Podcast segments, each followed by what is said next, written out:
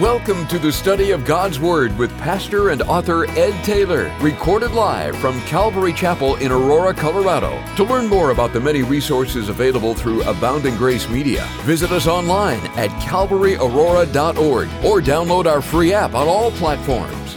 And now, here's Pastor Ed to take us into our study. Amen. Take your Bibles, open them to 2 Kings chapter 23. 2 Kings chapter 23 as we're encouraged by King Josiah. And we thank God for men like King Josiah, men and women that God raises up to restore true worship and spark revival that God wants to revive our hearts. He wants to revive our churches. He wants to revive believers that have fallen asleep or have compromised. He wants to do a fresh work. And I have to say, no doubt among us, revival is needed. Individually, as a body of believers, that God is on the move. And if we settle down, He's going to move without us. He's going to move on without us joining in. But that's His desire. He invites us to join in. And that invitation goes a lot of different ways. But one of the greatest invitations to join the work of God is to embrace the changes that are before you, to embrace the adjustments that God is doing. You have to understand that where you are is where God wants you, and all that's happening around you has come to you Father filtered. That God has literally filtered the things that He's allowed into your life, and that He is working all things together for the good for those that love him and those that are called according to his purpose. And we want to embrace the work that he's doing. The dynamic work of God continues now. Even as you're here, you're a part of it. And if you weren't here, you'd miss out on what God wants to do just in this 45 minutes of time. Like God wants to speak and encourage. Pastor Greg writes, Pastor Greg Laurie, uh, it's one of our books that we recommended recently. Uh, we don't have any more of them, so you have to get it on Amazon. It's called Jesus Revolution. And in this book, I was just read it again uh, away on my vacation. Let me read to you a quote. It's a little bit long, so stay with me. I'll try to read it in such a way where you can stick with me. So let me read and quote Pastor Greg. And I quote So that's the central question for all of us today. Young or old, are we going through the motions, comfortable and complacent, consuming some brand of cultural churchianity that has little to do with the electrifying gospel of Jesus Christ. Let me repeat that to you. Is the central question that's before us, young or old, are we going through the motions, comfortable and complacent, consuming some brand of cultural churchianity that has little to do with the electrifying gospel of Jesus Christ? Are we really desperate to know God and to embrace the fresh, mysterious, powerful wind of His Holy Spirit? Revival, after all, is not about human plans, programs, campaigns, or particular denominational movements. It comes from the real revolution that only God can bring. That word, revolution, cuts both ways. It's a paradox, he writes. First, revolution means a sudden, radical, complete change in structure in favor of a new system. Think about it in a personal sense. The spiritual revolution means that Jesus touches our lives and radically transforms them from the inside out. The old allegiances are gone, the old structures torn down and replaced by the fresh presence of His Spirit and the new paths of obedience even if we don't happen to have a dramatic experience, when we're saved by grace, the reality in terms of our eternal standing is that it's a new beginning. The past is finished and gone, and the new has come. We belong to Jesus, and we'll see him in heaven when we die. Boom. But the revolution that Jesus brings is more than just this sudden, radical new beginning. Revolution also means the act of revolving in a circle back to a fixed point. It's like the rolling of a wheel, revolving, returning to the same place, yet moving forward. So the Jesus revolution really is not just a one time dramatic upheaval, it's also the same process of an ongoing relationship with God, a long obedience in the same direction. Now, if you want a copy of that, email me And I'll send it to you, Pastor Ed at calvaryaurora.org, because I want you to chew on it. The reality of the fresh work of God. This sense of, are you just, am I just going through the motions? Is it just some cultural brand of churchianity that we've become accustomed to after having this radical transformation of being born again? I mean, radical. That God just completely changed the direction of our life and sparked in us His life. Really, not just sparked, but resides in us. It's His new life. But over time, and we learn a few scriptures, and we go through the motions of going to church and you know doing things at church, and, and we even begin to forget about the grace of God, that it's His work in us, that, that our responsibility is to abide and receive fresh life for us, that we are new creations in Christ. Old things have passed away. Behold, all things have become new. And we just adopt something that gets us through the motions, bides our time, and really isn't affecting us at all and we're in need of revival. And lest you think it's just a 21st century thing, we come to the Old Testament. God raised up Josiah because the nation needed revival. They didn't even have the scriptures in a place where the, and they didn't even have the place of the temple in repair to come and worship. And so revival came. And to me, it's encouraging as much as, or I would say, first let me say, it's discouraging to think that our church, our church, we don't need to talk about the church at large. Let's talk about this church, that we've fallen asleep at the wheel and we're just coasting along. And I think there's still places of yet to discover where we're just not pressing in anymore. We're just, instead of pressing in, we're falling back. You go, oh, you know, when I read the book of Revelation, uh, I don't think I'd ever be a part of the church of Ephesus. If that's you, that you really need to consider because Ephesus didn't think they were Ephesus either. And you go, Ed, what are you talking about? Well, in the book of Revelation, you remember in the very beginning, Jesus wrote these seven little post it notes to seven different churches. And to the church in Ephesus, what did he tell them? You know, you're doing a lot of great things, a lot of activity. You're doing wonder, you're very discerning, very doctrinally sound. But I have this against you. What? I mean, I can do great things. I could be doctrinally sound. I could be a good moral believer or whatever, we, and, and still have Jesus. Can you imagine doing good things in Jesus' name and he still has something against you? And those of you that are Bible students, you know exactly what he had against them. They had what? Left their first love. They'd walked away from that passionate love relationship with Jesus Christ. So he said, you know, man, you need to repent. Remember where from you, where you have fallen, repent, and repeat the first works. Now, you got to understand something. I'm a pastor, I've been doing this for a while. There are people listening to me right now that will still walk out of here today, now, unchanged and unfazed by simply a challenge, not of a pastor, not of a passionate pastor, but of Jesus Christ himself that anointed a man with the gift of teaching to bring this to you today. There's still resistance and hard hearts. It's not to, I'm not going to give up, but I have to say that's always a discouraging thing. However, a greater emotion that I enjoy, that I have, is not discouragement, but I am more encouraged than I am discouraged. Because God is not limited by our limitations, He's not limited by hard hearts. So He has a group of 100 people, and there are 99 hard hearts. You know what God does? He uses the one soft heart, and He will accomplish His work. So what that tells me is, is that when I'm in a group of 100, I want to be used of the Lord. And I want to take as many people to heaven as possible. Is that where you're at in your mind? Just begin to think it through. Is, are you on the earth embracing the call of God in your life to take as many people to heaven as possible. I mean, that's an exciting thing. And God will raise up Josiahs. He'll give us leaders. He'll speak new life into us. He'll breathe new life into us. He'll pour out a fresh, living water. Out of the abundance of your heart will flow rivers of living water. And that's the work that He wants to do. So, last time in our study in 2 Kings, we learned how God used King Josiah to number one, repair worship, to two, revealing God's word and bringing it back to the forefront, thirdly, to stir repentance, and then we saw finally in our study to seek the direction from God. And so we ended our time encouraged by the work of God in and through women. That was the end of our Bible study, God's value upon the ministry of women in the church that women are not second class citizens. And we learned a big Bible word that I taught you. Do you guys remember what that word was? I know it's been a while, but it's the word ontological. Remember that word?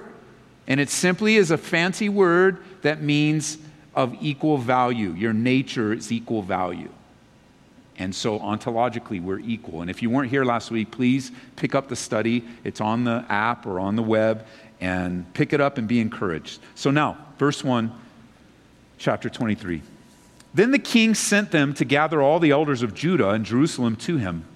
And the king went up to the house of the Lord with all the men of Judah, and with him all the inhabitants of Jerusalem, the priests and the prophets, and all the people, both small and great. And notice, he read in their hearing all the words of the book of the covenant which he had been found in the house of the Lord.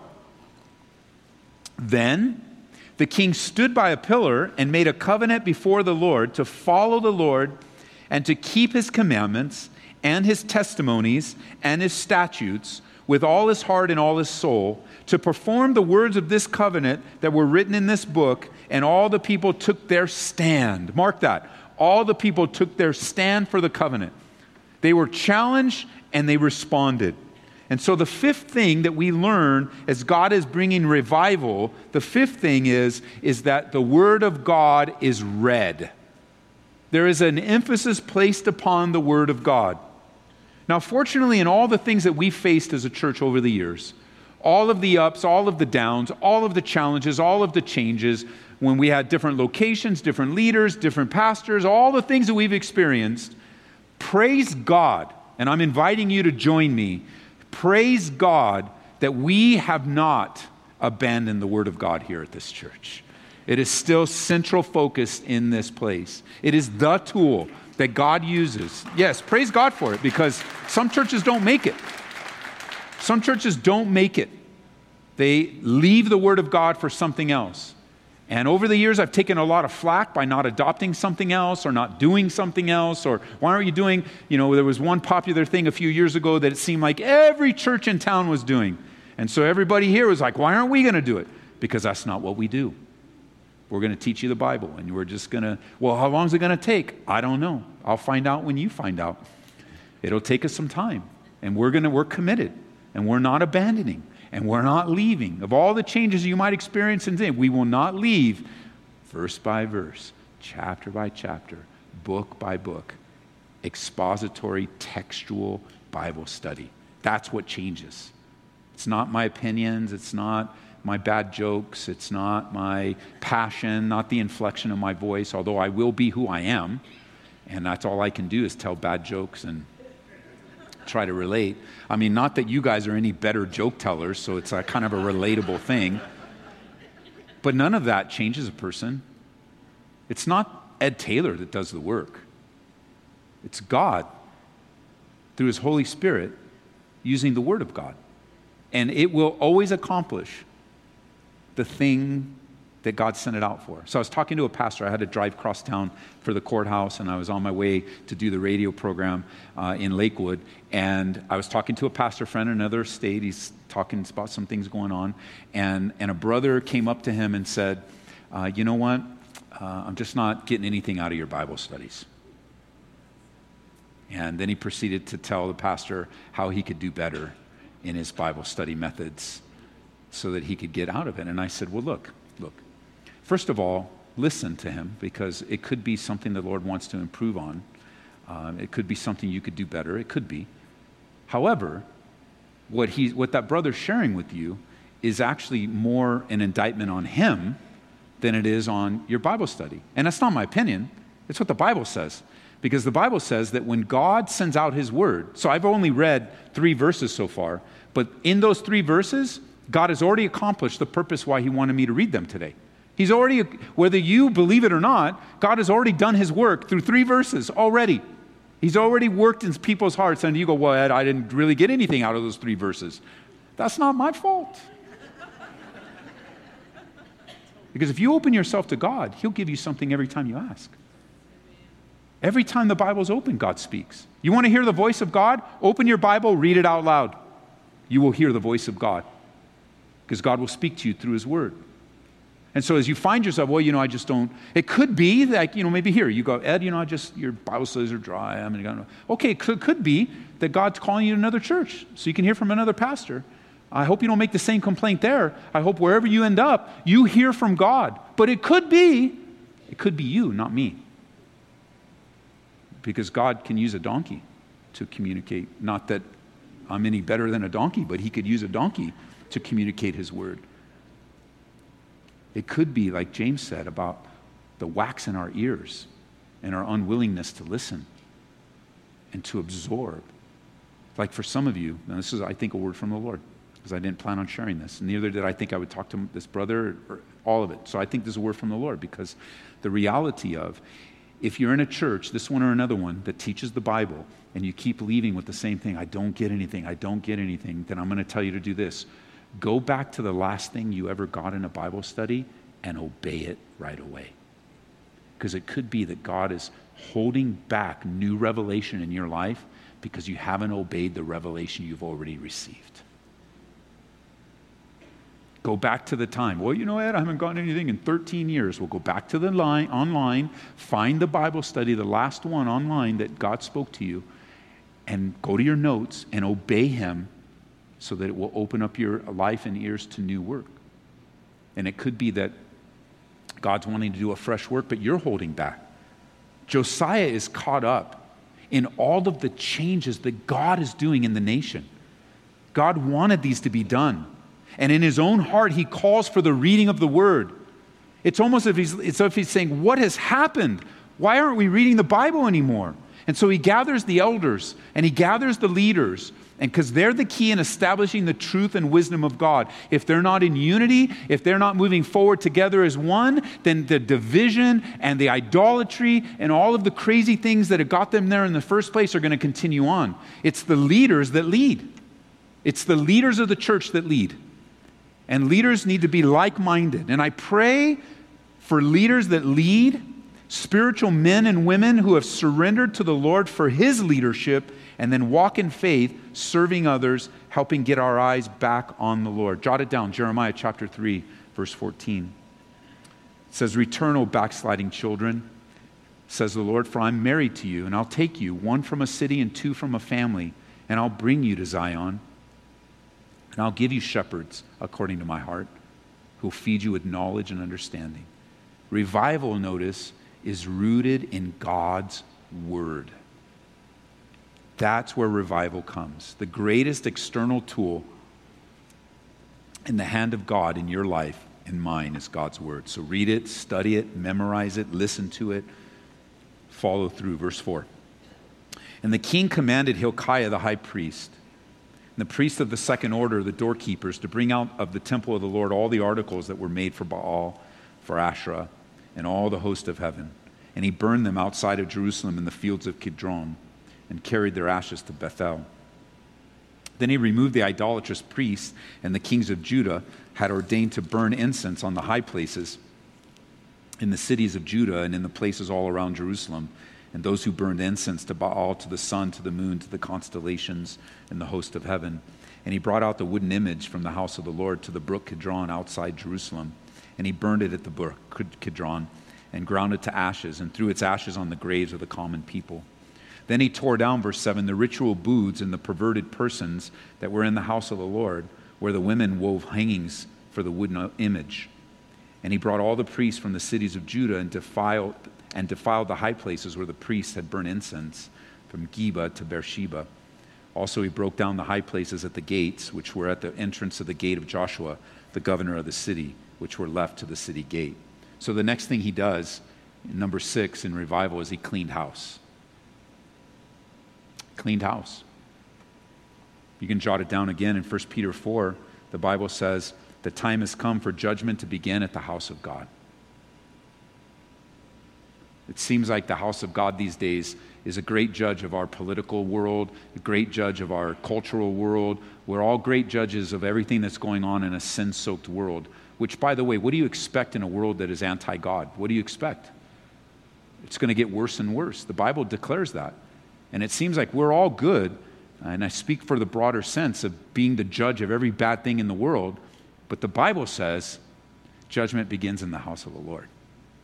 And it's not even just our house, like here as a corporate church, but in your house, your address, the room that you rent, or the room in your parents' house, uh, the apartment, the condo, the house, whatever. Man, that's where, that's where it begins. The secret places.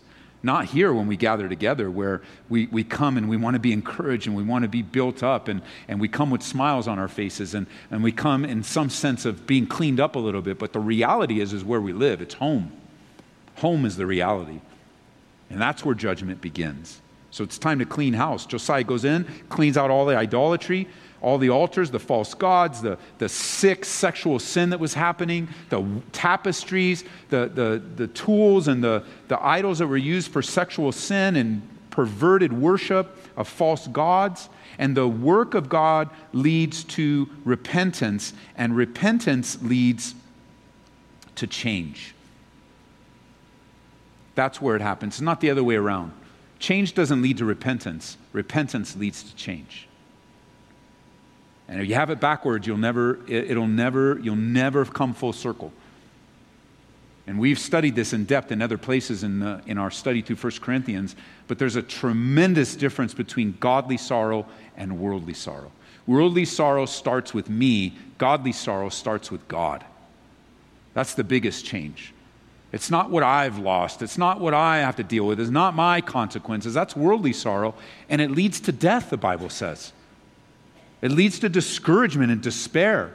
But godly sorrow thinks of the glory of God and the goodness of God and the broken fellowship with God and longs to be back.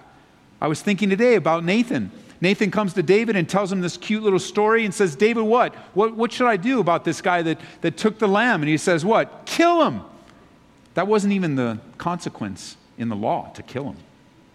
But David was dealing with the guilt of his own sin. Kill him! Kill him. And who knows how it all went down.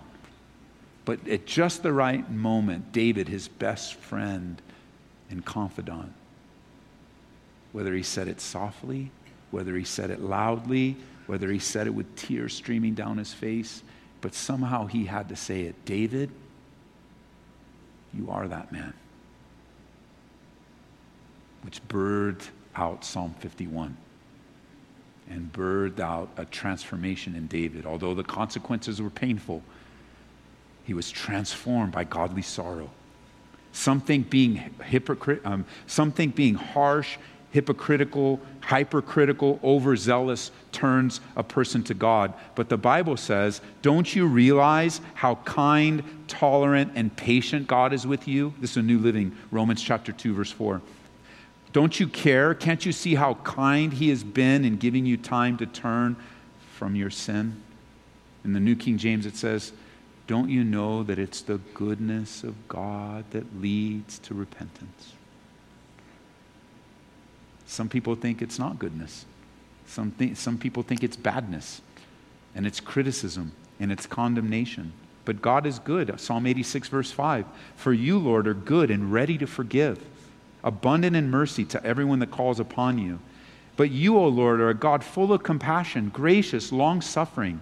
Psalm 36, 7. How precious is your loving kindness, O God. Therefore, the children of men put their trust in the shadow of your wings. And it was the goodness of God and his patient love with the nation that motivated Josiah to clean house and take care of business. Notice verse 9.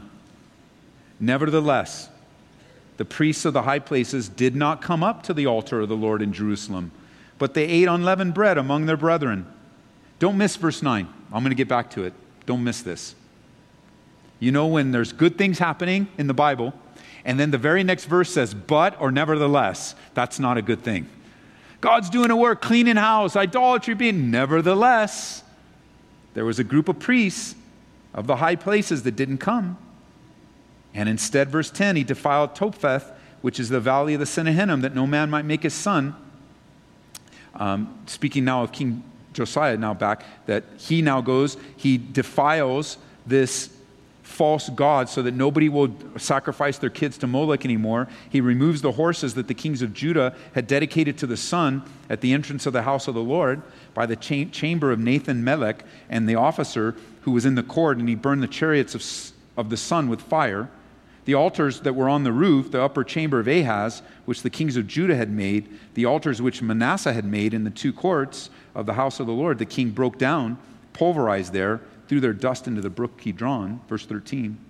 Then the king defiled the high places that were east of Jerusalem, which were on the south of the Mount of Corruption, which Solomon king of Israel had built for Ashtoreth and the abomination of the Sidonians, for Chemosh, the abomination of the Moabites, for Milcom, the abomination of the people of Ammon.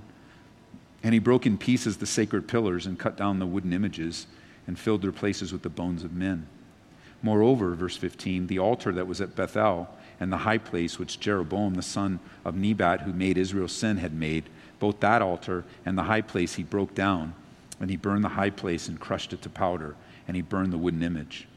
As Josiah turned, he saw the tombs that were on the mountain, and he sent and took the bones out of the tombs and burned them on the altar and defiled it according to the word of God, which the man of God proclaimed, who proclaimed these words. And he said, What gravestone is this that I see? And the men of city told him, It's a tomb of the man of God who came from Judah and proclaimed these things which you have done against the altar of Bethel. And he said, verse 18, Well, let him alone. Let no one move his bones. So they let his bones alone and the bones of the prophet who came from Samaria. So Josiah took away all the shrines, high places that were in the cities of Samaria, which the kings of Israel had made to provoke the Lord to anger, and he did them according to all the deeds that he had done in Bethel.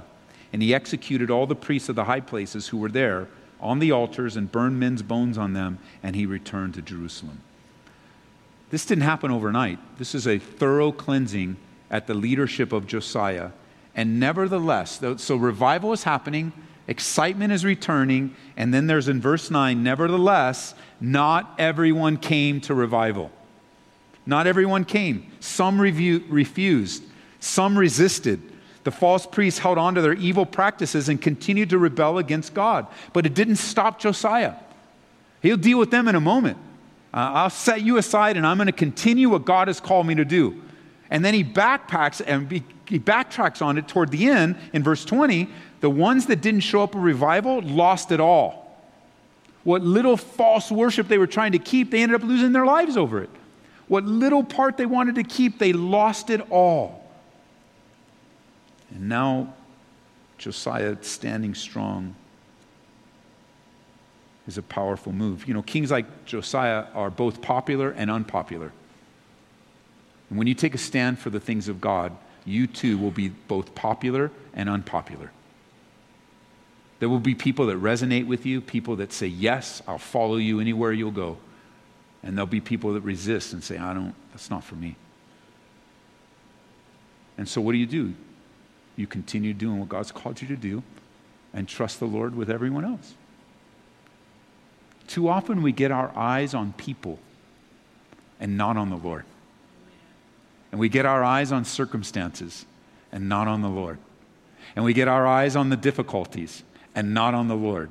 And that immediately arrests our progress of what God has called us to do. And I love what Josiah does. He just keeps on keeping on. Nevertheless, they didn't show up. All right, give me a few verses, I'll deal with them in a moment. But right now, I need to deal with the real issue. And the real issue is how idolatry has been rooted in Judah. And as far as I'm concerned, Josiah would say, I'm cleaning house, taking care of business, leaving no stone unturned. Notice for a moment before we move on to the rest of our chapter in verse 15. It says, Moreover, the altar that was at Bethel and the high place which Jeroboam the son of Nebat, who made Israel sin, had made, both that altar and the high place he broke down, and he burned the high place and crushed it to powder and burned the, woman, the, the wooden image. Now remember, Jeroboam built an altar in Bethel so that people would not go back to Jerusalem to, worship. He wanted to keep them close. It's been a while, but check this out. Turn back to 1 Kings chapter 13. We haven't seen this in a while, but I want you to see this. Over 300 years, 300 years. Now, if you want to get the concept of 300 years, our country is not even 300 years old yet. 300 years is a long time. And 300 years earlier, before Josiah was even born, God spoke. What did he say? Notice 1 Kings chapter 13 verse 1. it says, And behold, a man of God went from Judah Bethel by the word of the Lord, and Jeroboam stood by the altar to burn incense. And then he cried out against the altar by the word of the Lord and said, O altar, O altar, thus says the Lord, Behold a child. What does your Bible say? Say it out loud. Behold a child, Josiah by name, shall be born to the house of David, and on you he shall sacrifice the priests of the high places who burn incense on you, and men's bones shall be burned on you. And so what happens in 2 Kings chapter 23? 1 Kings 13, verses 1 and 2 is fulfilled. 300 years. I put in some uh, old familiar music on the way drive back. Man, it's a, it's a dog of a drive from Lakewood to Aurora, man. Five o'clock in the afternoon, let me tell you. And then when it's dark and you miss a few turns, you know, you're all over the place. So I was, I was originally got in the car to come back to, the, to, to tonight, uh, left the radio off. I was just praying, meditating on some things and praying for some things. And, and then I started getting frustrated and driving, so I put some music on and an old Maranatha song, a song that I learned when I was a new believer. It has a special place in my heart. Uh, it, it, it, it was encouraging me to wait, wait, wait on the Lord. And, and then in one of, the, one of the phrases, it spoke about the peace that comes from waiting on the Lord. And I was like, yeah, Lord, just that peace of it's going to be all right. Some things that are on my mind, some things that I'm concerned about, some things that are outside of my control. It's just like, wait on the Lord. You're going to renew your strength when you wait on the Lord. And God, He wants you to know that it might take 300 years for a prophecy to be fulfilled. It might. Well, Ed, if it takes 300 years, now I won't be here. Oh, no, you'll be watching it from the mezzanine. You'll be able to know the, the, the, the, the fulfillment of God's will because you'll be in the presence of the Lord. And by then, you will not question in the presence of Jesus Christ, you will not question that God keeps his promises. It, you, won't even, you won't even have an ounce of doubt. You'll be able to enjoy it for what it is in the presence of the Lord. So it might take 300 years, but I'll tell you what God will keep his promises. The prophecies of God are God's promises. And while there has been over the years great emphasis on us being promise keepers, I'd rather rely upon the promise giver. Because I don't know about you, but I don't always keep my promises, but God does. so I try not to promise anything. It's like, cross my heart, hope to die. No way. I don't do that stuff. If my word isn't trusted, my, then I, I don't know. I need to improve my character because I need to, my word needs to be my word. I was talking about that with, uh, with our team this morning, just thinking about it, that, you know, last year uh, in, I made some commitments to teach in other places, and I made some mistakes uh, in making these commitments, so I was gone a little bit more than I normally am. But I, it put me in a dilemma. It put me in a dilemma. And I, I had a choice. I could either face you and ask for forgiveness as a congregation or just talk about, hey, I made some mistakes, and so be patient with me and, and just take it and just have to do it. Or I could call the people I made a commitment to and say, oh, no, I can't do it. You know, the tendency is, is that there would be folks that say, no, I'm not going to keep my word because I gave you my word. You, you asked me to come out and teach the men, I'll be there. You, you asked me to come out and teach a conference of uh, pastors up in New England, I'll be there. And even some of, you know, Cassandra could share with you, some of the arrangements were just really brutal. It's not even on my wheelhouse, like no sleep and catching planes, and yet I put myself in that position. God allowed it. And God was testing me, I believe, looking back now with 2020, of would I keep my word? Because your yes, Jesus said, your yes needs to be a yes. Now that's a little story for me, but you know what happens more more often is like, hey, you know, guys will say, hey, I need help moving, and you'll say, oh yeah, I'll help you move, and then on Saturday you don't show up. Believers should show up. You said you'd be there. You know, you make a commitment to do something here at the church, and it's it's cleanup day, and maybe you didn't even make the commitment to us. You made it to the Lord, and so you never told us, so you never showed up, so we didn't know, but you knew. Your yes needs to be yes, not just with man but with God. When, you, when God speaks to your heart, he says, you hear an announcement, you go, oh, yeah, we need clean, you need help, whatever, whatever we're doing around, whatever announcement, whatever event, whatever outreach, and the Lord just speaks to you, you should do that. And then in your heart, you're kind of like, yeah, I'll do that. But then you give it a couple days and you go, nah, I don't want to do that. Nah, you know, uh, you know, call up and you say, hey, I'd, rather, I'd like to help. What can I do? Well, you know, we need an official overseer of the trash. Okay, I'll pray about it. What are you calling for? God already spoke to you. So many times for believers, the phrase I'll pray about it is Christianese for there's no way in the world I'm going to do that. Now, maybe some would pray, and I hope you do. But the reality is, is God is developing character in you. He's making you the woman and the man that He wants you to be. And so important in our culture is to be reliable and trustworthy. That our yes is yes that we're not deceitful, that we aren't, we aren't unreliable, that we're trustworthy and we're worthy of trust, that we're faithful and we're full of faith. What will turn the world around but God living in his people, manifesting the very presence in a dark world? God's promised word is sure. And even in 2 Kings, 300 years earlier, God said Josiah is going to do this. And here he is, doing exactly what God said he would do. Verse 21. And the king commanded all the people, saying, Keep the Passover to the Lord your God, as it's written in the book of the covenant. Surely such a Passover has never been held since the day of the judges who judged Israel, nor in the day of the kings of Israel and the kings of Judah. You know, Passover is such a great memorial of God's faithfulness in delivering the children of Israel from Egypt and, and passing over those that put the blood on their doorposts, remember, in the form of a cross. Celebrating the blood, and the faithfulness of God, and the blood that symbolized freedom and forgiveness. You haven't celebrated Passover since the day of the judges. But, verse 23, in the 18th year of King Josiah, this Passover was held before the Lord in Jerusalem. Moreover, Josiah put away those who consulted mediums and spiritists the household gods and idols, all the abominations that were seen in the land of Judah in Jerusalem, that he might perform the words of the law that were written in the book that Hilkiah the priest found in the house of the Lord. Now, this is I have this highlighted, verse 25. Before him there's no king like him who turned to the Lord with all his heart and all his soul, with all his might, according to all the law of Moses, nor after him did any arise like him.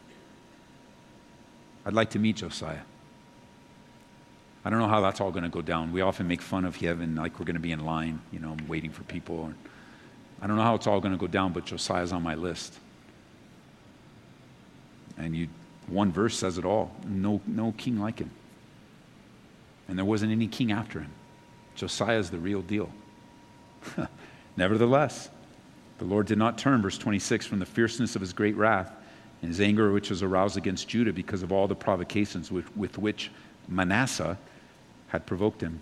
And the Lord said, I will also remove Judah from my sight as I've removed Israel, and will cast off the city of Jerusalem which I've chosen, and the house of which I've said, My name shall be there. It's been hundreds of years since the Passover was celebrated, so revival worship starts again, and we get back to basics. Verse 28. Now, the rest of the acts of Josiah and all that he did, are they not written in the book of the Chronicles of the kings of Judah? In his days, Pharaoh Necho, king of Egypt, went to the aid of the king of Assyria to the river Euphrates. King Josiah went against him. Pharaoh Necho killed him at Megiddo, and he confronted him. Then his servants moved his body, verse 30, in a chariot from Megiddo, brought him to Jerusalem, and buried him in his own tomb. And the people of the land took Jehoahaz, the son of Josiah, appointed him, and made him king uh, in his father's place. Jehoahaz was 23 years old when he became king. He reigned three months in Jerusalem. His mom's name was Hamutal, the daughter of Jeremiah of Libnah. And, verse 32, he did evil in the sight of the Lord, and according to all that his fathers had done. Pharaoh Necho put him in prison at Riblah in the land of Hamath. He might not reign in Jerusalem. He imposed on the land a tribute of a hundred talents, silver, a talent of gold. Pharaoh Necho made Eliakim, the son of Josiah, king in his place of his father, changed his name to Jehoiakim Pharaoh took Jehoahaz and went to Egypt, and he died there. Verse 35. So Jehoiakim gave the silver and gold to Pharaoh, But he taxed the land to give money according to the commandment of Pharaoh. He exacted the silver and gold from the people of the land, from everyone according to his assessment, to give it to Pharaoh Necho. Jehoiakim was 25 years old when he became king. He reigned 11 years in Jerusalem. His mother's name was Zebudah, the daughter of Pedaiah of Rumah. And he did evil in the sight of the Lord according to all that his fathers had done. I say, one day there's going to be something written about your life and mine, and you're either going to be Josiah or one of those other kings. It's really what it amounts to. It's either going to go down like Josiah, man, there's nobody like them in your family, nobody like them in your neighborhood, nobody like, there wasn't someone like him before him, and there wasn't anybody after him. Or you'll be like any of the other kings. Yep, that guy, that gal did evil in the sight of the Lord, chose to follow kings beyond Josiah, meddled in affairs they should have never meddled in, got involved in things they never should have gotten involved in. You know, I think Josiah is a warning to us. He, was a good, godly king. We'll learn more in Second Chronicles about him. Yet he got involved in this Pharaoh Necho thing, and he lost his life. And you know, the Bible teaches us to mind our own business. Did you know that? The Bible teaches you mind your own business. And you say, Ed, where does it say that in the Bible? Well, I'm glad that you asked. Proverbs chapter 26, verse 17. He who passes by and meddles in a quarrel not his own is like one who takes a dog by his ears. Proverbs chapter 20, verse 3. Avoid fi- avoiding a fight is a mar- mark of honor, and only fools insist on arguing. And on and on, you could say. Mind your own business, live at peace, take care of your own home, make sure God's doing a work in you. Let Him work in you so He can, might work through you. And he's got involved in something he shouldn't have got involved in, and he died. Josiah loses his life. And I just say the end of our time together is this be careful what you get involved in, be careful who you get involved with, because it could end your life. Keep your eyes on the Lord. Stay strong in Him. Let Him revive your heart. Don't get caught up with this, man, that, that you, young or old, like Pastor Greg said, are we going through the motions, comfortable and complacent, consuming some brand of cultural churchianity that has little to do with the electrifying gospel of Jesus Christ? That could be why you've given up on people. It could be why you don't share the gospel anymore. It could be why you're not in the word anymore. It could be why your prayer life, because you have forgotten the electrifying power of the gospel. So much so that Paul had to write for us, inspired by the Holy Spirit I am not ashamed of the gospel of Jesus Christ, because it is the power of God unto salvation. For all who believe, the Jew first and also the Greek. It is the power of God. All we need to do is give it away. And that will be a little bit of what we'll be looking at in pre in next weekend studies and just allowing the Lord to stir up, revive, and bring back life where it's been lacking and build upon the foundation of Jesus Christ. That's what He wants you to build your life on. Build your life on the solid rock of Jesus Christ and not the shifting sands of this culture or this world or your own strength. So, Father, we are grateful for your word tonight, grateful that you would meet us here. Thank you for inspiring us by our missionaries, the work you're doing in Jerusalem today. I mean, we're looking forward to our trip in just a few weeks where we're visiting places in Israel that the Bible, like we will be right there. And we may not know the exact spot something took place, but we'll be right where in the area. Megiddo is still Megiddo. The Valley of Megiddo, the Valley of Hinnom, the Kidron Valley, all of it. It's all there so powerful. I pray for more and more people will be able to go to Israel with us until you return. More and more people will step out and by faith that you would stir up faith in our church, and life, and where we need it, revive us again, O oh Lord. Revive our lives. Stir us up toward love and good works. In Jesus' name. Amen. We pray that you've been encouraged by this Bible study delivered live from the sanctuary of Calvary Aurora. For prayer or a copy of this study, call us at 877 30 GRACE. That's 877 304 7223. Or visit us online at calvaryaurora.org. Be blessed as you worship Jesus this week.